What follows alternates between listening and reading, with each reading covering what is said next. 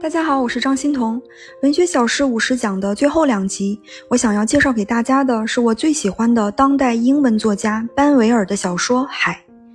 约翰·班维尔是爱尔兰人。二零零五年，他凭借小说《海》获得著名的英语文学奖布克奖。近年来，他一直都是诺贝尔文学奖的热门人选。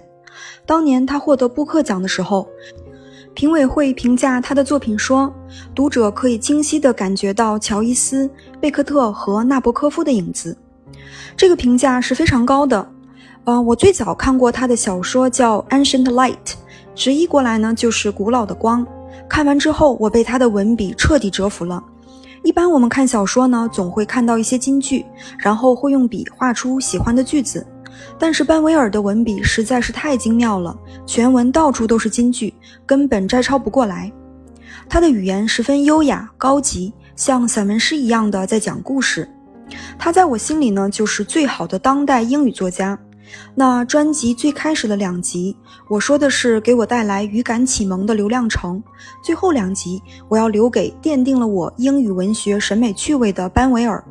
下面呢，我们就来说说《海》这个小说。我参考和引用的是作家出版社的译本。这部小说以第一人称讲述了一个叫马克思·莫顿的中年艺术史学家，他为了忘却丧妻之痛，回到了爱尔兰的一个海边小镇。他曾经在这里度过暑假。这本书的故事性并没有那么强，而是着重心理和细节描写，并且充满了对成长、衰老和回忆的反思。这本小说似乎把读者也带到了这样一个寂静而私密的童年旧地，在回忆和思考中完成一场自我疗愈之旅。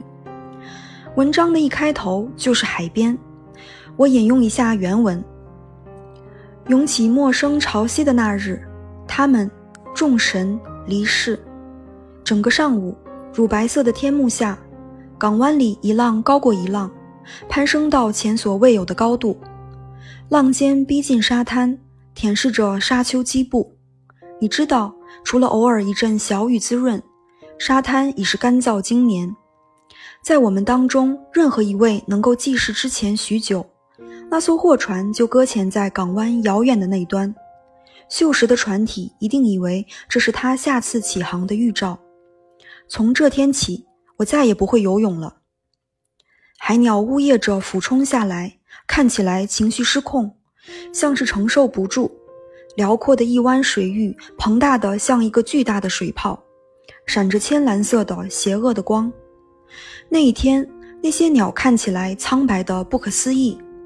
海浪堆积起黄色的泡沫，沿着海岸线镶了一道金边。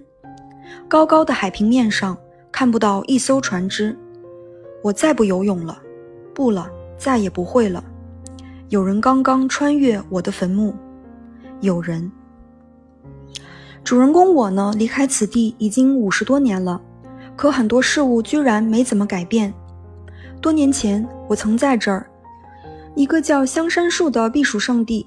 他现在的女管家是菲菲苏小姐。那一年，这里迎来了格雷斯一家。我的思绪不断跳跃，一会儿是我对童年的回忆。一会儿是我对妻子的回忆，一会儿是此刻来海边休息的现在，时光不断的切换。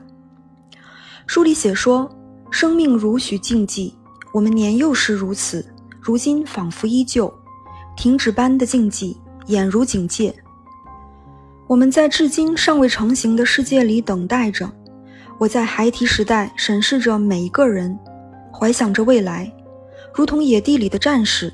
静候不可预知的未来，眼前的大门，过去的广告牌在那儿吱嘎作响，一直想到如今，想到今夜，响彻我的梦里，往事像另一颗心脏在我体内跳动。回到记忆中，医生托德的诊所，桌子上放着我的太太安娜的病历，我已经忘记了从何时起，医生开始比我年轻了。他放下写着处方的笔。不知如何跟我们开口，这份迟疑带着刻意和戏剧的成分。托德先生用野兔般惊慌的眼神，温和地看着安娜，挤出难看的笑脸，说：“我们还不想放弃你。”我们起身离开，医生给了我一个男人之间才有的微笑。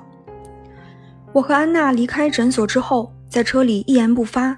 那一刻，我们之间，我们与任何人之间，仿佛都成了陌路。安娜虽然生病，但还是很标致，高颧骨，半透明的皮肤，有着高级纸张一样的质地。我永远羡慕她坚毅的轮廓。谁也想不到，厄运不治之症怎么会找到安娜头上？我们烦恼又愤恨地发现自己置身于可怕的困境之中。时间回到童年，我第一次遇见格雷斯家的女儿克洛伊，是在沙滩上。这里的人物描写很有趣。格雷斯先生的胸毛茂盛，那两大丛茂盛的卷毛形状，活像一对大张着的毛烘烘的翅膀。他们家的儿子麦勒斯是个金发碧眼的哑巴男孩。格雷斯太太康斯坦斯穿着黑色泳衣，紧贴在他身上，像黑豹皮一样泛着黑色的光。他们家的女儿克洛伊有着参差的短发，阳光照在她的头上，像是给她戴了顶耀眼的头盔。文中写说，在海边，所有声音都多么平淡无奇，再强烈都归于平淡，就像远处传来的枪声。每个夏天，我们一家三口都在这儿度假。我的父亲无言而易怒，像在握紧的拳头里拎着那么多行李一样，承受着白天的遭遇。我回想起我的父母怨愤地活在我童年的世界里，他们的不快乐是我早年的必修课。那久远绵长的嗡嗡声已成绝响。在沙滩上，格雷斯家的姐弟俩经常面无表情地注视着我们，我也经常观察他们。我的母亲又矮又肥，素面朝天；我的父亲身上仿佛堆满猪油。我当时觉得我的父母很丢人。如今的我想要找到格雷斯一家在香山树的蛛丝马迹，可是连最琐碎的遗迹都无处可寻。无数生者往来如织，早已将逝者的痕迹消磨殆尽。我是一个艺术史学家，我正在写一本关于伯纳尔的书，可是我不用创作来形容我的工作。大师们创作。对于我这样仅仅具有中等资质的人，我找不到恰如其分的词描绘我从事的工作。我写完一部作品，就只能说我写作了一部作品。而对于真正的创作者，他不仅仅是完成一部作品，他是在阳气中超越。我的女儿克莱尔问我过得怎么样，不怎么样。我告诉过她，别给我电话，我不会接任何电话。我曾经期盼她长成安娜的模样，但是克莱尔并不漂亮，可她拥有让人不堪忍受的冷幽默。我回想起妻子病逝后，我和女儿一同来到香山树的那次旅行。那我们下集接着来说那次旅行。好的，谢谢您的垂听，我们下集再见。